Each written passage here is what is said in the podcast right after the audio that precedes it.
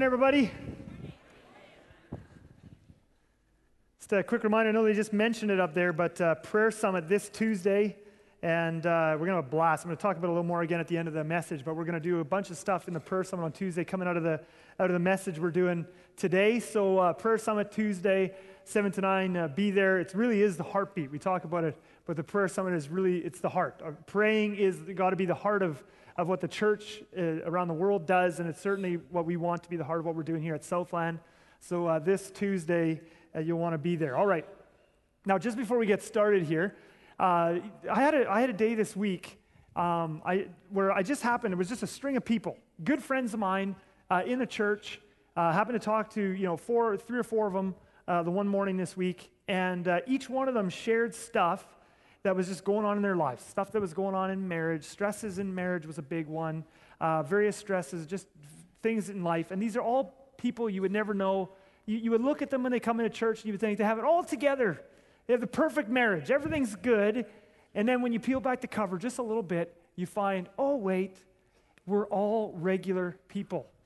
And you know, it's interesting. I, I just find, and I, so I just, you know, I've had it with me the whole week. I was like, you know what, I just want to start off I want to I wanna just talk about that for a minute because I think we come to church every week, and many of us have this sort of like, uh, you know, a little bit of inferiority, whatever it is, and we look around at the people around us in church, we look at the leaders, uh, you look at the staff, you look at various people sitting around you, and you think, well, they, they just have a good marriage. Look at, they're smiling at each other in church.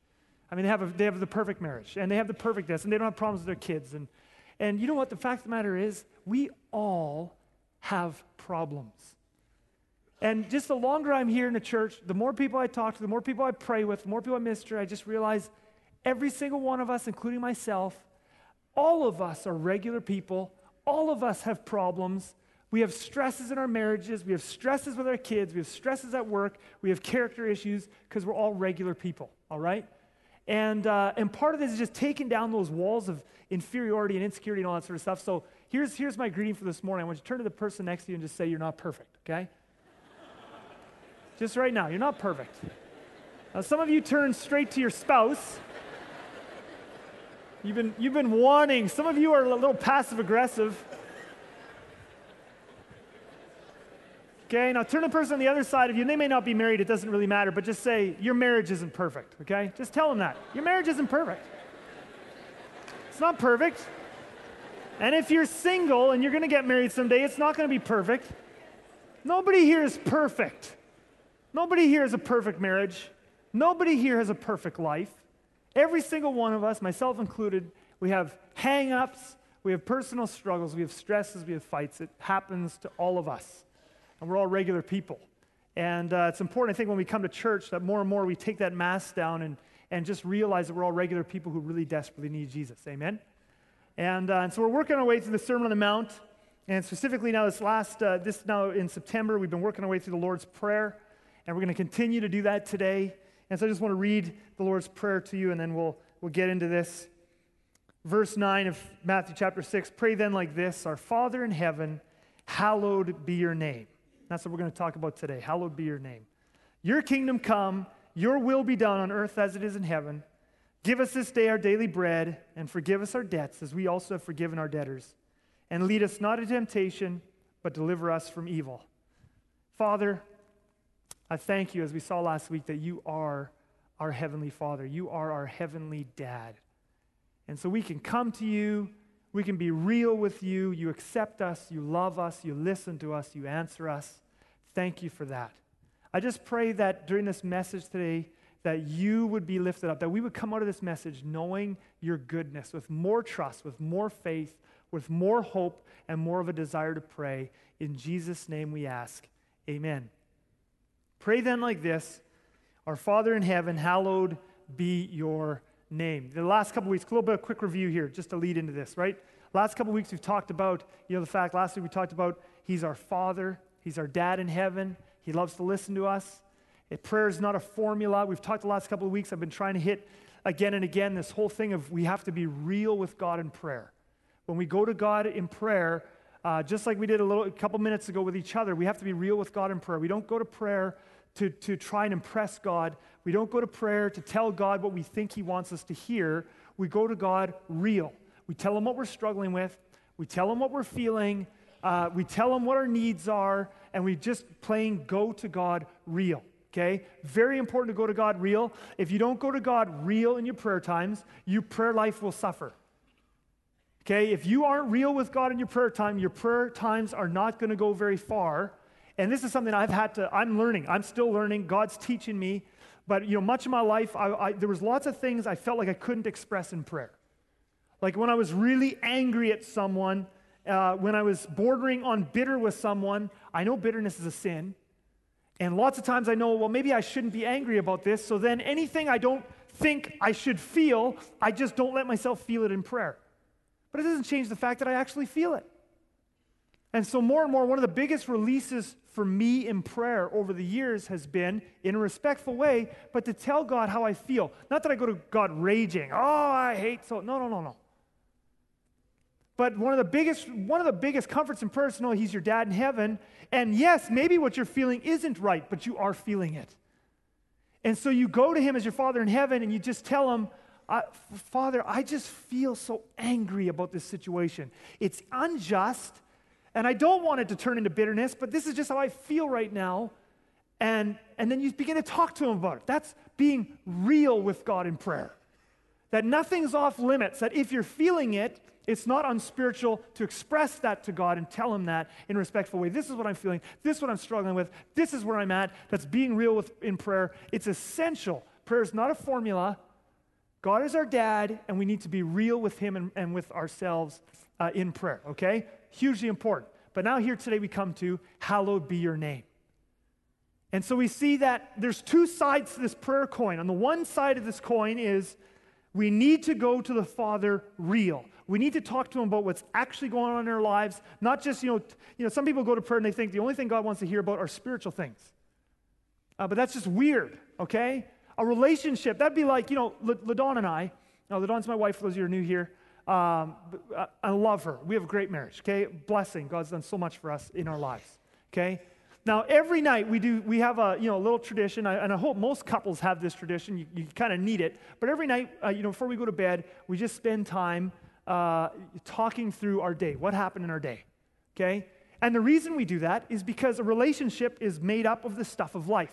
Now, what would somebody do if, the, you know, what, what would we do if someone came to us and said, hey, this is a marriage relationship, you should only talk about marriage things and romantic things? Well, amen, we should talk about marriage stuff. And amen, we should talk about romantic stuff.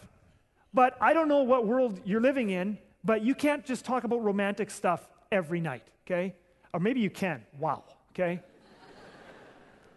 But you know, romantic stuff is like that, that's great. You have to have romance. So romance awesome. That's that's a whole other message. I don't want to go down that, that road right now. But the romance side is like, you know, this much of the relationship. The relationship, what is the primary, what's the bulk? What's the meat of the relationship made up out of? It's doing life together. Doing life together.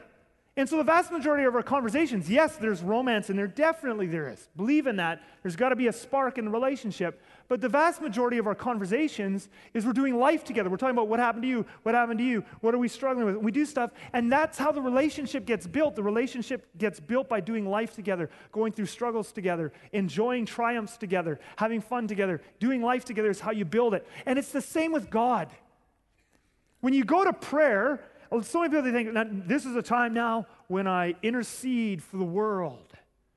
And I intercede for the great things of God. And, uh, and, and some people, they just, they immediately go to this spiritual place because they think, I'm talking to God, I have to talk about spiritual things. No, no, no, no. If you want to have a relationship with God, talk to Him about your life. Yes, there will be times, and some people have an intercessory gift, and they'll pray for the nations, and they just have a passion for that. Wonderful, awesome. But you don't, but, but you don't go to prayer and talk to God about spiritual things. You go to God, He's your dad, and you talk to Him about your life. And you do life with Him, and that's how you experience God and walk with God, because He's your Father, okay? But now, having said that, I keep setting this up. Having said that, okay, we want to go to God when we, we want to talk to Him about our lives. We want to talk to Him about our struggles. We want to talk to Him about where we're at. We want to be real with Him, but we want to be real with Him in a God focused way, not a self focused way. Okay? Hallowed be your name. Our Father in heaven. Jesus does not teach us to pray, Our Father in heaven. Here's what my life is all about. He says, Our Father in heaven, hallowed be your name. The focus of prayer, the core, you know, central component of prayer is that this thing is God focused. Okay? I want to go to God. Now, again, you say, well, how can I be God focused and be real at the same time? Okay? There's this, there's this dual, there's this two sided thing to prayer. I want to go to God with my problems, but I don't want to just end the thing, just focus on my problems. Because if I go to prayer and all I think about in my prayer time is the thing that's frustrating me, I'm going to leave frustrated. If I go to prayer and the only thing I focus on is the thing I'm afraid of, I'm going to leave afraid. If I go to prayer and the only thing I think of is what I'm angry about, I'm going to leave angry. So at a certain point, I have to go to God real about my needs, about what's happening in my life. I got to talk to Him about the things in my life because that's what the, the relationship is built on life, not these other things that don't have anything to do with my life. But at some point, the shift in my prayer, I have to shift and I have to focus on these things in a God focused way. I have to bring God, I have to shift my eyes off of my problems onto the one who can solve my problems. Does that make sense? And you'll see this dual reality throughout the Psalms. I mean, the book of Psalms is a wonderful book and it, it, a book of prayers. That's what it is. Teaching it teaches us to pray and shows us how to pray. Um, but David, and I looked through a few this this week. Um, but if you look at David, a number of his psalms, he'll start the psalm off, and it's like, "Oh, my enemies are all around me. I'm just about dead. I'm oh," and then and it's like everything's hopeless. It's dark. I'm just about you know I'm dying. I, Lord, I pray that you would smash them to bits. All kinds of fun stuff at the beginnings of these Psalms. But what you'll notice with a number of these Psalms is as he goes through, so he goes to God real. He doesn't go to God and just ignore the stuff of his life and pray about spiritual stuff. He goes to God with the stuff of his life because that's how you build a relationship. He goes to him real. This is what I'm struggling with. This is what I'm feeling. He's very raw. He's very real. But as you work your way through the prayer, you'll start to see that his focus begins to shift. It shifts from how bad the problem is to the God who can solve that problem. And by the end of the psalm, He'll be praising God. You are my deliverer. You are the one who hears me. You are the one who answers my prayers. And he's been real in prayer, but he's been real in prayer in a God focused way. We want to be real with God in prayer, but not in a self focused way. We want to be real in prayer in a God focused way. See, because one of the main purposes of prayer, if not the main purpose, in fact, the main purpose of all of life, really, but the main purpose of prayer is to get to know God. That's the reward. That's the reward. That's the great purpose of life. That's the great purpose of prayer is to get to know God. And what these other things of life are, these problems and these situations and these seasons and these people in your life, is these are all kind of like the excuse for getting to know God. These are the things that provide the context. You can't, you, you can't get to know that God is your healer unless you're sick. So, sickness provides a context to learn something about God, or He's your comforter.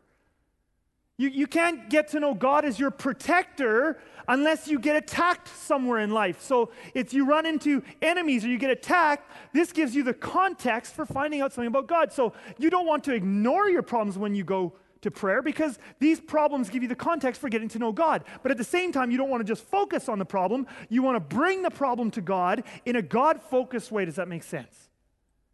Because it's the stuff of life, it's the real things that are actually happening to you in your life. Those are things placed there by God so you can get to know Him. And He wants to hear about that stuff, but He doesn't want to hear it from you in a way that is self focused. And you just go to prayer and it's just like, I have this problem, I have this problem, I have this problem, I have this problem, I have this problem, I have this problem. It's, Lord, I got this problem I feel really horrible, and you tell him this for a bit, but now, Lord, I just need to know where you are in this thing.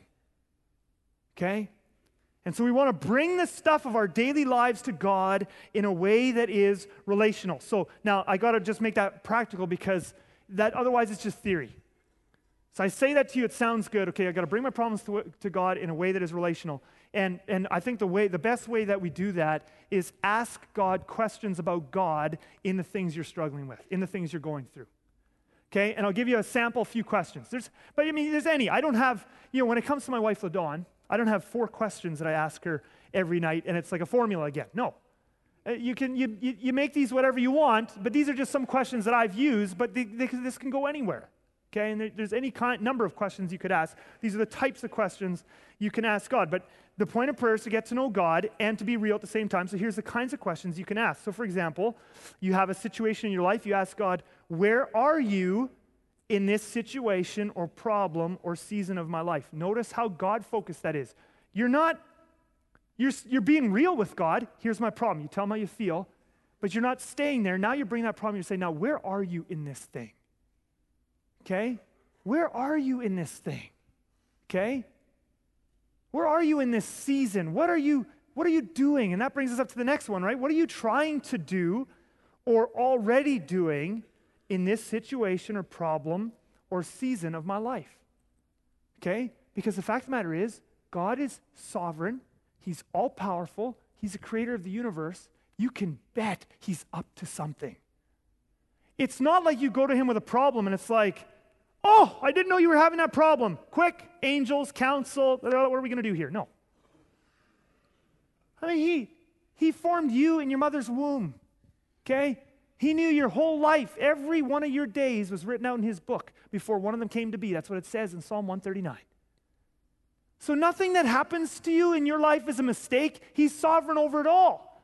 In all of it, he's working. In all of it, He's at work. In you and the people around you and your family, in everything, He's at work. So, what a beautiful question. Why not talk to Him about that? So, you go to God and it's like, oh, Lord, I am so discouraged. I'm being attacked at work. I'm being accused of things I did not do.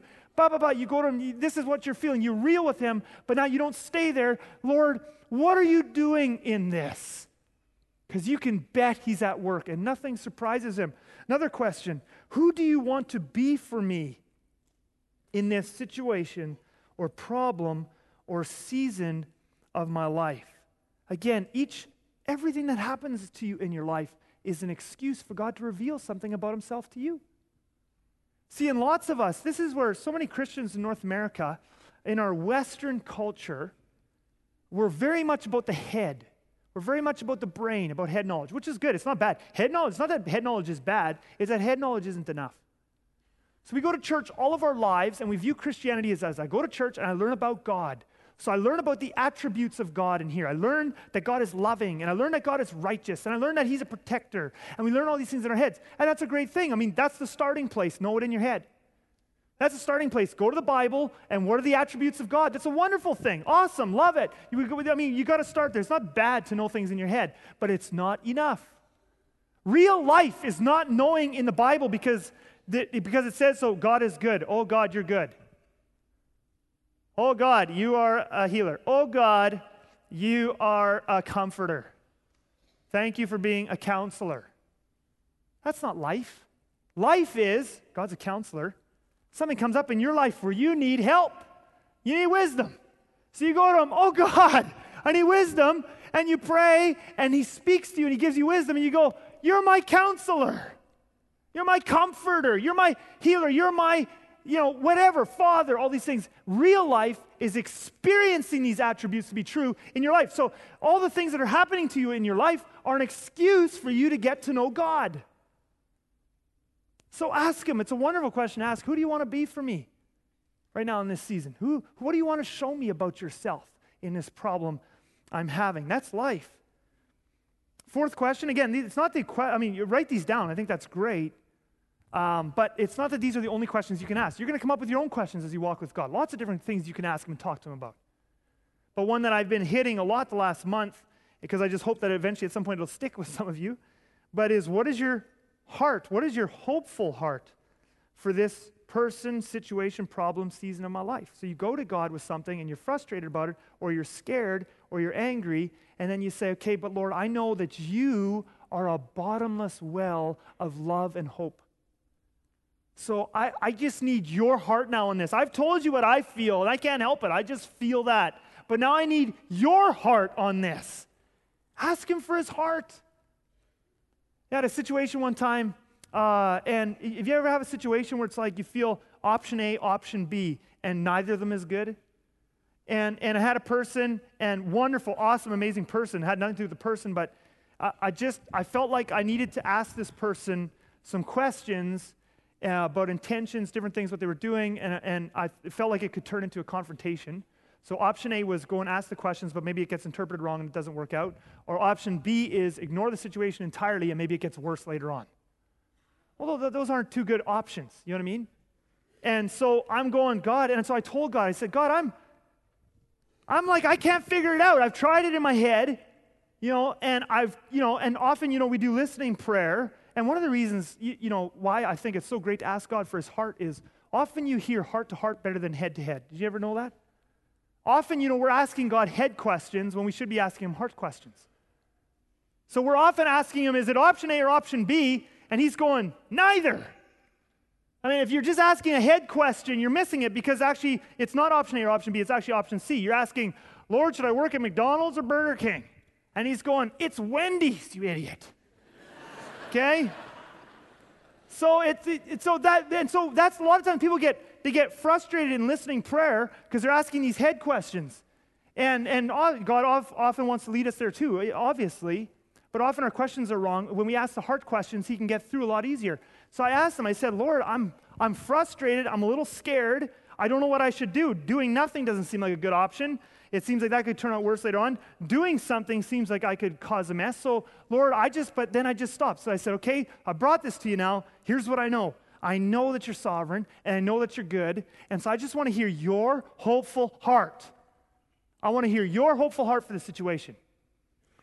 So I just, I, I just waited maybe a minute, and all of a sudden, and the amazing thing when you ask for his heart, when you ask for head stuff, it's often like, oh, I wonder if that was him. Like, because then your mind just starts making stuff up, right? And all of a sudden things are coming, and it's like, oh, I don't know, was that God? Was that? But when it's his heart, you know it's him immediately when it comes. And I said, Lord, what's, what's your hopeful heart on this situation? Immediately, he also helped me see this person in a whole new light. And uh, all of a sudden, I saw this person carrying tremendous weights in their life. Tremendous weights. The moment I saw that, I knew my approach was all wrong. My, my option A, option B approach was all wrong. And the Lord said, Actually, what I want you to do is I just want you to, to help this person. And in that moment, I'm like, Oh, option C. God's heart. Suddenly I felt something totally different. Suddenly my perspective and my goals in the situation were totally different. And you know, the whole thing worked out absolutely awesome. In fact, the things I was afraid of didn't come out to be true at all anyway. And God just did this huge, awesome, amazing thing. But th- and through it all, I got to know some more about God. I got to have a memory of God coming through for me again and answering me. You start to build up this store of memories that I know when I'm stuck in a situation, I don't know where I can go. I know I can go to the Father and He'll lead me through this thing. I know He has a good heart and I know He'll show it to me. And as a result, you begin to grow in love for Him. If I hadn't had that life experience, I wouldn't have got to have that memory with Him. But because I had that experience and I got to, and I brought it to Him in a God focused way, I could get to know God and love Him more through it. That's what all of life is about. Now, of course, it doesn't always work out that nicely. You're going, oh, okay, uh, if I just ask him for his heart, all my personal situations will always work out that nicely. Not necessarily. Like sometimes the people you're working with are actually just bad. Let's just admit it. Some people are just hard, they're just deceptive, and they're in a wicked place, and they're not repentant or soft. And sometimes you'll ask for his heart, and he'll give you hope, but the hope won't be that the situation will be cleaned up, it'll be hope in a different way. I don't want you to be naive that this is now, you'll never have another relational problem again in your life. You will. But even in those problems and those messes, you can ask Him for His heart. You can get a new heart, a new way of viewing yourself, a new way of viewing the problem and the people. It's all because of His heart. And you get to know Him. It's wonderful, absolutely wonderful way of praying. You say, well, what does all this have to do with our Father in heaven? Hallowed be your name. Everything. Because that's exactly what Jesus is talking about here. See, we look at hallowed be your name and it, it, we don't use the word hallowed in everyday language. At least I don't. Okay? And if you did use that all the time, you would sound weird. Okay? So we, we see, so it gets translated there, hallowed, and we go, okay, it just sounds spiritual jargony. So we read that part, and, and some people just take it, okay, this is the part now, hallowed be your name. It just has this, oh, we just hallow your name, right? We just, oh, we lift up, oh, God Almighty, hallelujah. And we just, we can get spiritually, and it's fine to do that. Okay, it's not that it's bad to do that, but that's not what he's talking about here. He didn't use the word hallowed, he was speaking in Aramaic to regular people. Okay? But that this is this hallowed be your name. All that is is prayer. What prayer is supposed to be is lifting up the name of Jesus. What, what, does that even mean? Okay, I'm lifting up the name of Jesus. I'm lifting up the name. No, no. All you want lifting up the name of Jesus, exalting the name of Jesus, hallowing the name of the Father. All that is is in prayer. I constantly, I consciously stop and I cycle back over and over and over again to the goodness of God. And when I think about the goodness of God, and when I discover the goodness of God, and when I praise Him for His goodness, I'm glorifying Him, I'm lifting up His name, I'm hallowing His name. And a central core component of what prayer is, is hallowed be your name. All prayer must be founded and centered on the goodness of God. That I am in prayer, I'm discovering Him to be good. I had a situation, I went to God, oh, your heart is good. You show me the way you brought me through it. I praise you. That's hallowing His name. That's what hallowed be your name is. And this isn't just supposed to be one section of your prayer time. When I say hallowed be your name is, is central to everything you pray. See, a lot of people they think hallowed be your name is one section. So I go to the, I get to the hallowed be your name section.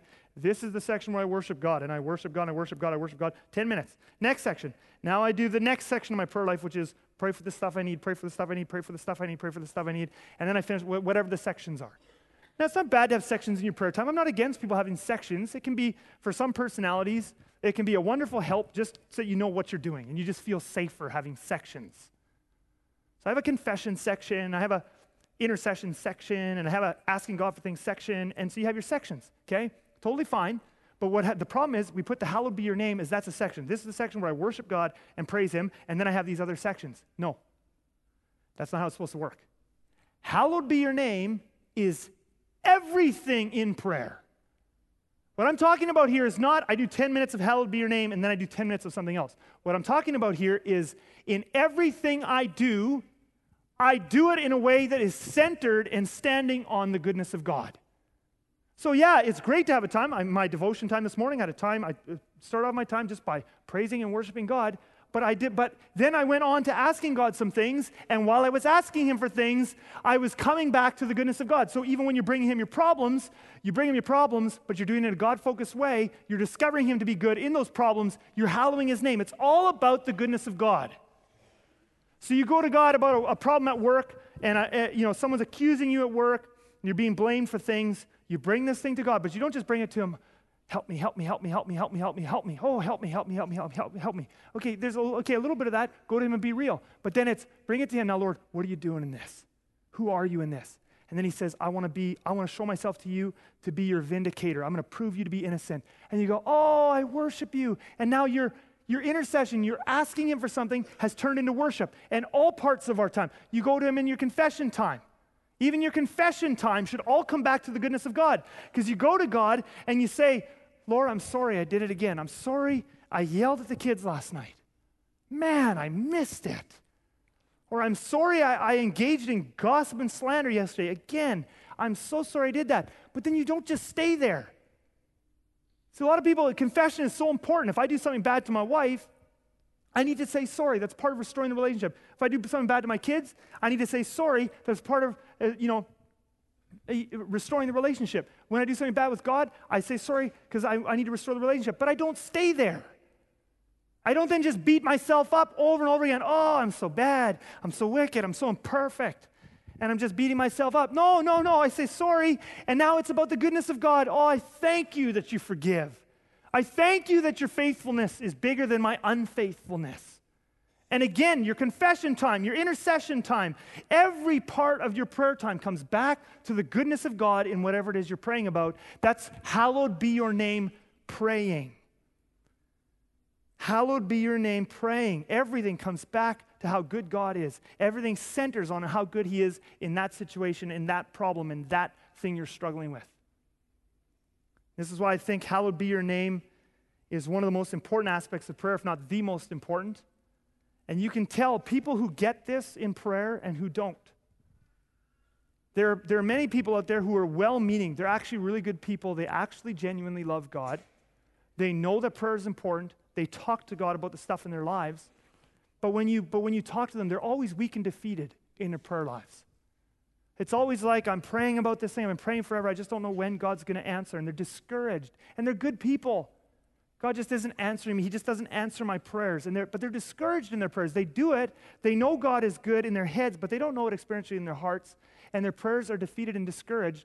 And part of the reason is because they go to God, but they don't see the goodness of God in their, in their problems. They just go to God with their problems, and they're focused on their problems. And so they have a prayer life, but they're still discouraged and defeated. Then other people who get this, it's, the, it's like the most wonderful thing for your prayer life. It's the most wonderful thing for your life that everything is about the goodness of God.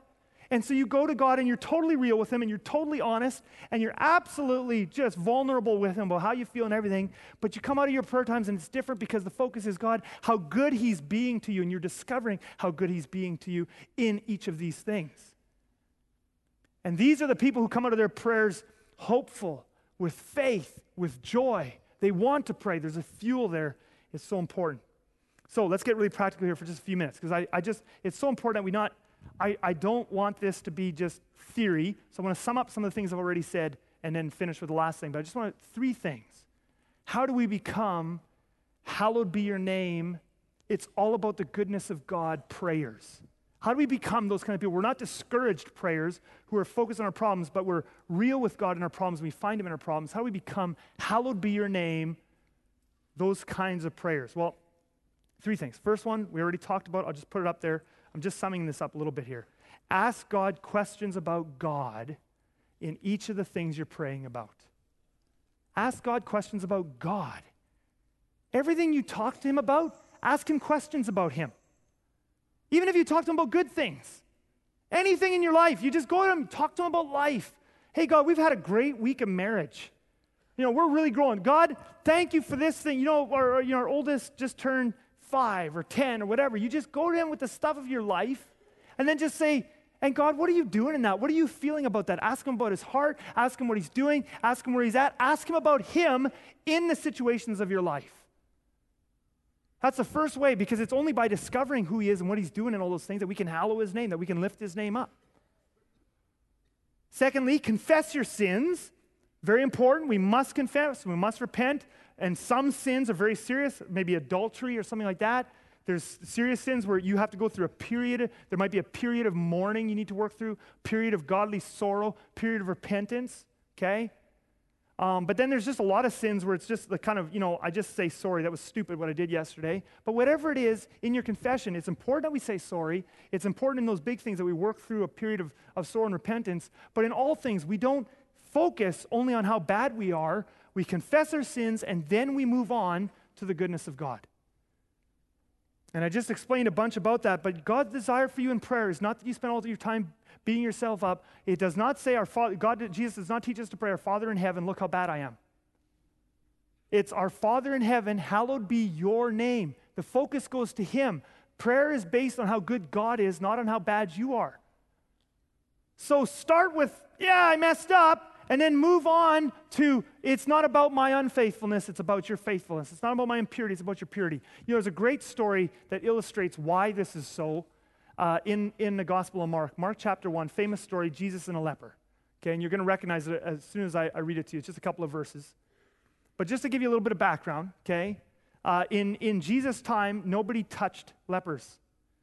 Uh, nobody, and there were, I mean, obviously, a couple reasons for this. First of all, you didn't want to touch a leper because you didn't want to get leprosy.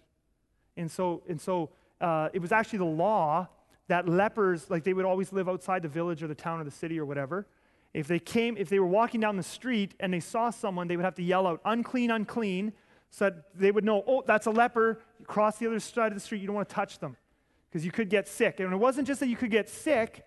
The other thing that was going on was, I mean, there's fear of getting the disease. That was a big thing but also it was part of the Old Testament ceremonial laws. And the Old Testament ceremonial laws had these clean and unclean laws.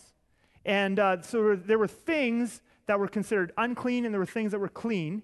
And if you touched, if a clean, like if you were clean and you touched an unclean thing, the unclean thing would make you unclean. And it was a picture, it was an Old Testament picture of the importance of holiness that we need to come out and be separate from sin. Okay, and so if you were a so you're clean, you touch something that's unclean, depending on what you touched, you would be ceremonial, uh, ceremonially unclean until either evening or until the following week. Okay?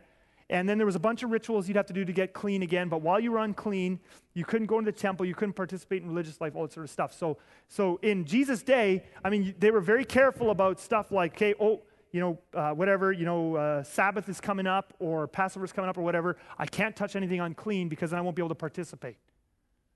And so lepers were not just, it wasn't just that you avoided them because of the disease. I mean, that would have probably been the main reason for most people. But also part of it was that they were unclean. You don't touch something that's unclean because it makes you unclean. Okay? But then in Mark chapter 1, we have this incredible uh, story. And this is going to touches in totally onto focusing on the goodness of God even after we confess our sins. But in Mark chapter 1, we see this in verse 40.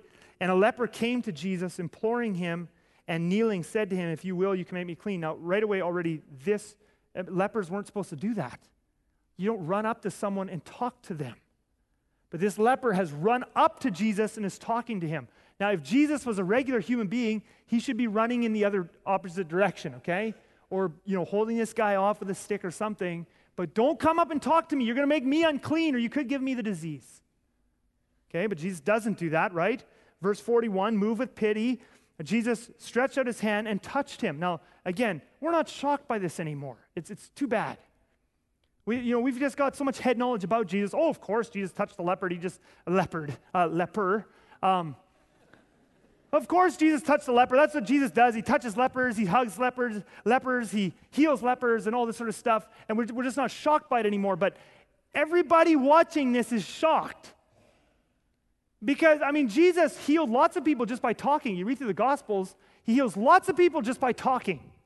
Just, you're healed. Yeah, your servant's healed. Don't worry about it, your servant's healed. They're healed. Yeah, command. He, just by a word, he just heals. He doesn't need to touch. In this verse, he specifically reaches out and touches. He's doing something on purpose here. He reaches out and he's touching, okay?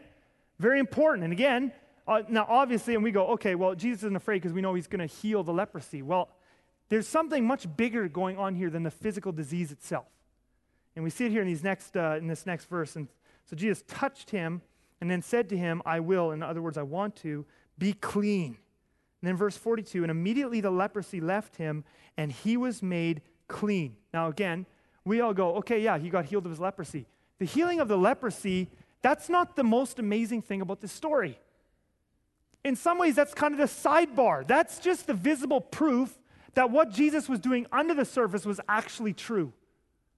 Okay, because the real amazing thing here, yeah, I mean, it is amazing and it is incredible that he healed the man's leprosy. That's great. That's awesome. Amazing.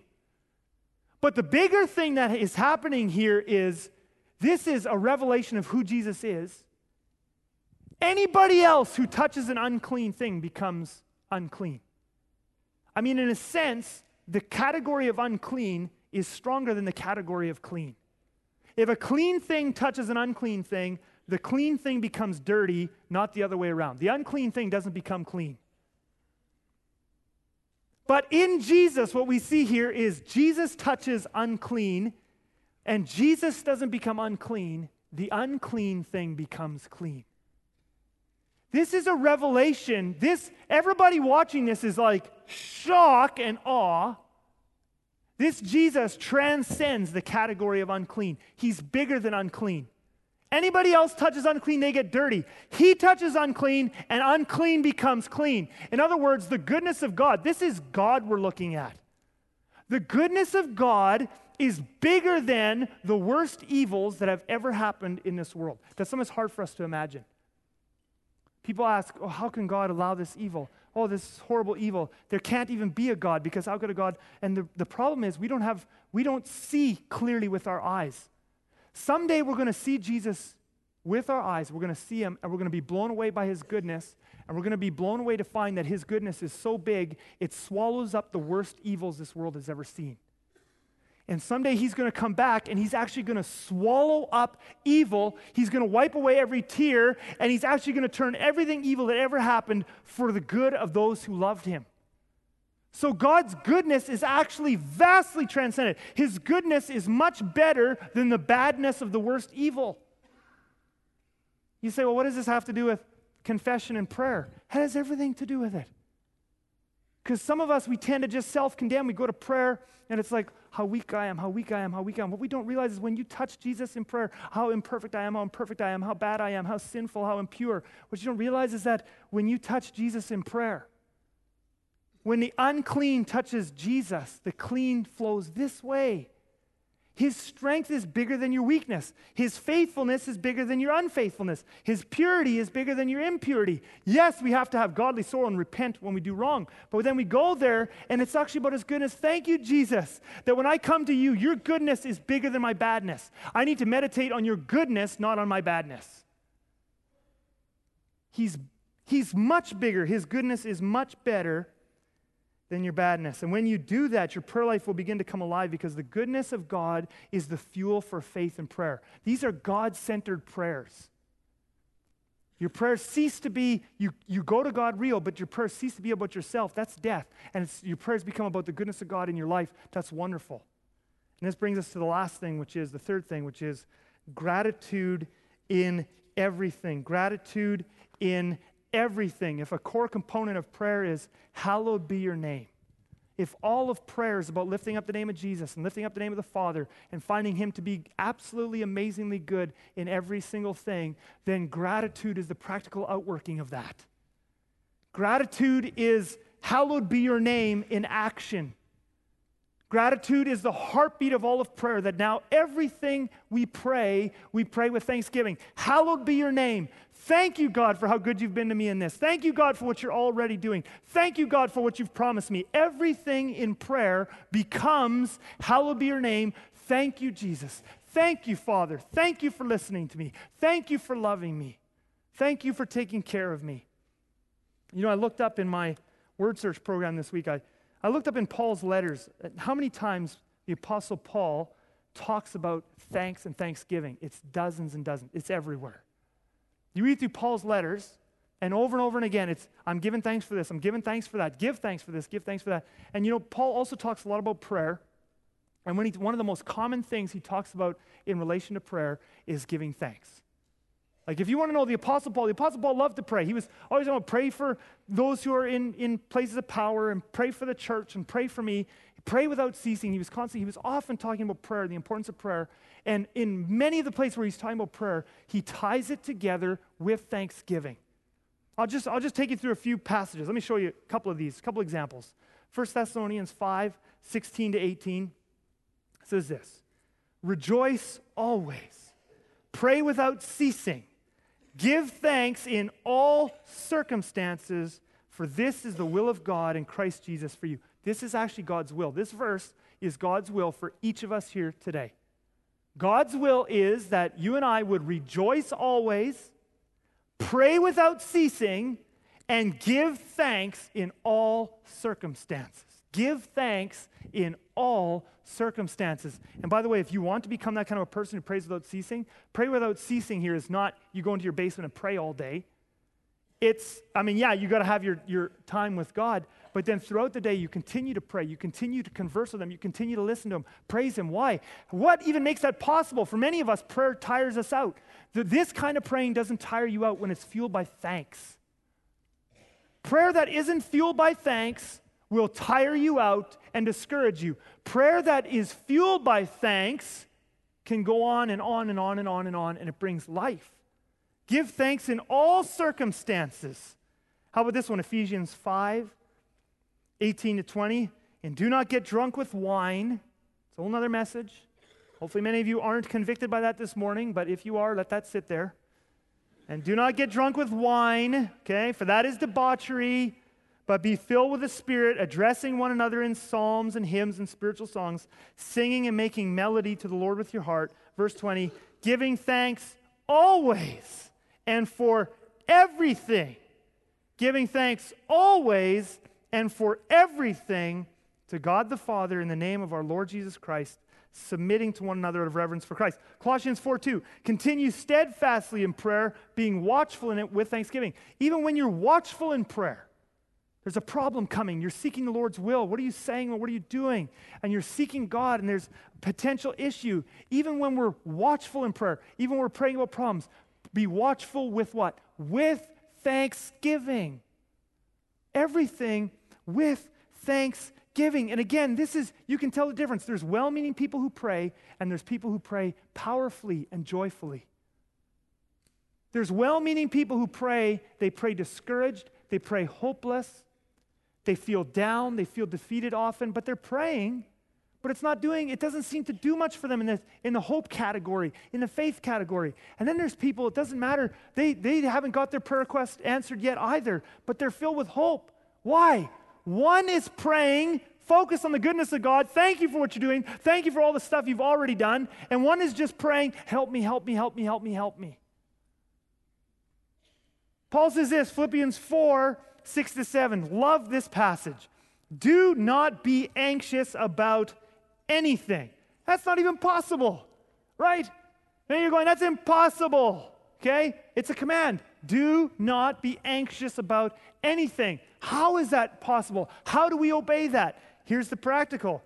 But in everything, okay? And again, everything is a huge, huge word, isn't it? It means it means everything. In everything by prayer and supplication with thanksgiving, let your request be made known to God. Paul says you don't have to worry about a single thing in your life. And he went through some crazy stuff. I mean, he was abandoned. He spent a night and day in the open sea. That would have been freaky. He was beaten a bunch of times and all kinds of crazy stuff. He had stresses and and different things going on. But he said, You don't have to be anxious about a single thing. How is that possible, Paul? One way. Every single thing in your life, you bring it to God in prayer. So you're going, Well, I'm doing that and I'm still anxious. Yeah, because it's not just bring everything in your life to God in prayer. That's step one. Some of you don't even do that. Some of us just do life. We never talk to God about life. You don't have a relationship with Him. Bring everything to Him in prayer with thanksgiving.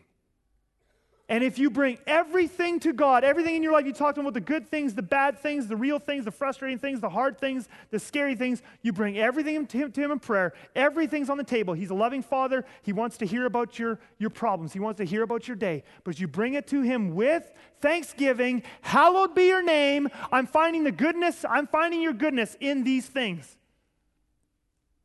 And if you do that, look at this next, this next part of the promise. And the peace of God which, trans, which surpasses all understanding, will guard your hearts and your minds in Christ Jesus. That is an amazing promise that you don't have to be anxious about anything and that you can have the peace of God in your heart about every situation and problem and frustration in your life.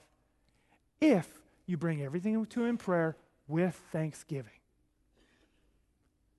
You know, the Lord's been working with me. This is not something, I'm not naturally good at this. And I'm one of those people in a category of well meaning people who pray, you know, much of my life, well meaning people who pray, but often what I'm calling praying is actually just worrying. It's actually just bringing stuff to God and, oh, God, help me with this. God, help me with this. Please, can you help me with this? Can you help me with this? And then finally you say, Amen. And this past year, God's been, this has been one of the things God's been working with me in my life. This past year in January in prayer and fasting month, I uh, love prayer and fasting month. These, these are the great times to just, you know, really seek after God at the beginning of the year. And, um, and this last year in prayer and fasting month, one of the things God said to me at one point was He said, This is going to be a season of gratitude, of you learning to be thankful. And because I'm one of those people, and by the way, just to stop right there, that's a wonderful question to ask God sometime. I dare you to ask God that this week. Just ask Him. Just say, Lord, am I, what season am I in in my life? Ask him that a few days. See if he brings anything to mind. See if he brings any scripture passages. See if he confirms it through someone else. But he, he'll speak to you. What, am, I, is there, am I in a season right now? Are you trying to do something in my life? But anyway, he spoke, he spoke to that to me in January. What, what, and I said, what, what? He said, uh, You're in a season of gratitude. You need to learn to be grateful. Because I was one of those people, I knew Thanksgiving was supposed to be a part of your prayer life. So I would have a piece in my, I'd have a section in my prayer life where I would say thanks. I'd just make a list of things I was thankful for. Every once in a while, it would touch my heart and I would feel thankful. But most of the time, I would just write down a bunch of things I'm thankful for and now move on to the really important part, which is asking Him for stuff. Help me, help me, help me, help me. And he said, Chris, you, you are just approaching prayer all wrong. And so I've been in this season. Here we are, eight, nine months going on. I'm still in that season of learning to be grateful. I'm a slow learner, okay? But one day, God, I, I, I was spending time with the Lord, and He just showed me this picture. He said, Chris, part of your problem is you come to me, you have these needs a family need, a church need, and you focus on this 10% that I haven't done yet. It could be 1%, 2%, 10%, whatever, but you focus on this little bar of like, this is the stuff I haven't done for you yet. And so you're praying, God, you got to do this. You got to do this. Help us with this. Help us, help us, help us. And he said, You forget the 90% I've already done. You're constantly living in your prayers. You're constantly living here. There's this, there's this stuff yet that God hasn't done yet, and you forget all of this. He said, You should be living in the 90%. He said, You come to me about stuff in your life you want me to change in your life. And so you're going, Oh God, you got to change me, and it's not working, it's not happening, I'm still not changed. And he goes, Look how far I've taken you already.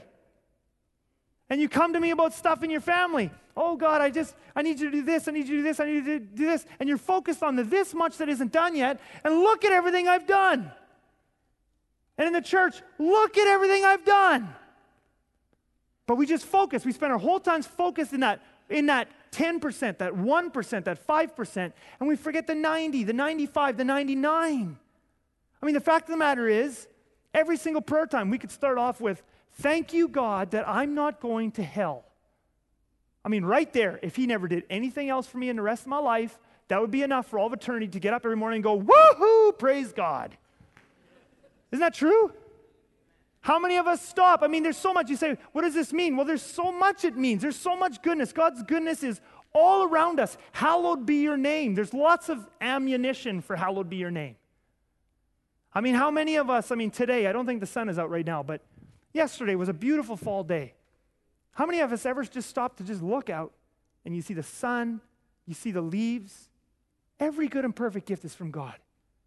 How many people are out there in this world right now some of them are in prisons, in horrible places. Some of them are in third world countries, forced to work, you know, slave labor in mines and different things. I mean, the things that people go through, how many of them would give anything to have my freedom and your freedom to walk out onto the grass and just feel the sun beating down on their face? I mean, I, I read a biography this past summer of a guy in a Chinese who was in a Chinese prison for a number of years because of his love for, for Jesus. And I mean, that guy, when he was in prison there, he talks about, you know, he'd give $10 million just to go outside. I mean, what's $10 million when you're in prison? It doesn't matter, nothing. He'd give anything to just go outside and just feel the sun on his face and have some grass under his feet. And we totally forget stuff like last night or Friday night or whatever, sitting around the table with family and you're having pizza. Oh, pizza. Just a hot pizza and the cheese is melting and the crust, the texture, all the peppers, mmm, pepperoni. It's all just so good. And we go to God, oh God, God, I got these problems in my life. And we just forget, you know, last night, family, friends, where did all that come from? Taste, smell, the beauty, goodness all around us. He's so good. He's just absolutely good. And every good and perfect gift comes from Him. But we live right here. We live in the this. You've done all this. You saved me from hell. Look at all the amazing stuff you've done in my marriage. But instead of looking at all the, all the amazing stuff you've already done in my marriage, I'm looking at the this much that isn't happened yet. And I'm looking at the this little struggle over here, and I forget all the goodness of God that is all around me. And Jesus says that is how you pray discouraged, defeated prayers. Our Father, your prayer life revolves around this. First of all, He's my dad. Father, He cares about me. Hallowed be your name. Every part of my prayer comes back to the goodness of God. And when you begin to do that, oh, it's so wonderful. Some of you are here today and you have really tough issues. You've got a frustrating child, perhaps. Some, that's often the one that hits people the deepest. And you don't know what to do. And it's, it's all anger, it's all frustration. You keep going to God, oh God, oh God, oh God, I'm so frustrated, I'm so frustrated. And you need to actually just take a step back and remember how glad you are that God gave you that kid to begin with. How glad you are. I mean, if that kid, this is a morbid thought, but if that kid, but some of you just need to jog your brain a little bit. If that kid that frustrates you so much died tomorrow, you'd be devastated, wouldn't you? You'd say all kinds of nice things about them at the funeral. Why can't you think those things now? Right? You need to step back and just go, okay, God, I'm focusing on the this, and this is really frustrating me, and that's true. But before I even pray about that, I've got to first just thank you, Jesus, that you gave me this kid. And then you pray, Lord, I thank you for some of these good qualities that you've shown me. And thank you for some of these things that you put in them. And thank you for putting them in my life. And out of that, now you come to him and now you say, and Lord, Dad, Father, But you pray everything fueled. You come out of, when you come out of the 90%, the 99% of the goodness of God, you pray with faith. Oh, it's so wonderful. You pray with hope. You pray with thankfulness. You can pray and pray and pray and pray without ceasing. You keep praying about stuff and you don't get tired out, and it's not death. But when you forget about the 90 and you live into this, your prayer life will discourage you and it'll get you down. So there's lots of different things that we can do in terms of gratitude. And uh, I don't have much more time to talk there because all kinds of practical things we can do with gratitude. So here's a weekly challenge for this week. And the first one is you have to come to the prayer summit. Oh, but I don't want to come to the prayer summit. Fine, you don't have to. You'll miss it. Your life will be ruined, but uh, it's no problem. Just kidding. Okay, we're going to do a whole bunch of stuff there with gratitude because there's, there's stuff. I'm one of those people, I spent much of my life making out lists and then it didn't do anything for me. Thank you for this, thank you for this, thank you for this. Okay, now help me with this. And there's no faith. There's things you can do with gratitude, very practical things, to help it connect with your heart that are wonderful. So we're going to do some of those there. We're also going to do some gratitude exercises there, bringing God problems and challenges and issues in our lives and being thankful in those things, finding the things to be thankful in those things. We're going to do a whole bunch of gratitude stuff at the prayer summit on Tuesday night. So come to that and we'll develop that there. But one thing in the meantime, one thing you can do in the meantime, today, tomorrow, is take that list. I've been talking about this last couple of weeks, that list of the two or three biggest challenges or needs in your life, and just ask Jesus a couple of questions, okay? Ask him what you have to be thankful for in those things. Bring him those problems, bring him that problem at work, bring him that problem in your finances, bring him that problem in your marriage, and maybe it's been there 10 years, 15 years, five years, whatever. Bring it to him and say, okay, Lord, I've never asked you this before, but what do I have to be thankful for? What, what do I have to be thankful for in this thing? Just start writing down what he shows you. Ask Jesus what he wants to show you about himself in those things. Hallowed be your name, because the whole point is you're in this thing and it's bothering you, but we have to come back to the goodness of God. So, God, what are you showing me about yourself in this thing? And lastly, ask Jesus what his hopeful heart is in that situation because he has his heart. You, uh, you have discouragement, bitterness, anger, frustration, fear, worry. That's not what he has in that bottomless well of sovereignty, holiness, goodness, love, and hope. So ask him to give you his heart. You don't want your heart. Your heart is tiring you out. You want to have his heart. His heart in that situation. Let's pray. Father, I thank you that you are our dad. I thank you that you are our father. I thank you that we can bring all things to you, and I thank you that you are good in all things. Lord Jesus, I pray that you would release a spirit here in this church of gratitude. That you would take us to school. You've been taking me to school, and I'm still not very far, but I'm farther than I was. Lord, that you would take this church to school, the school of gratitude that you would make us experts in thanksgiving, that you would make us experts in hallowed be your name, finding the goodness of the Father in every area, situation, problem in our lives. And out of that, Lord, that you would raise up in this church an army of mighty, faith filled, joy filled, powerful, happy prayers who love to bring you their problems, who love to bring you their struggles, who love to talk to you about these things and discover your goodness and discover your character and your attributes in them. In Jesus' name, we ask all these things. Amen.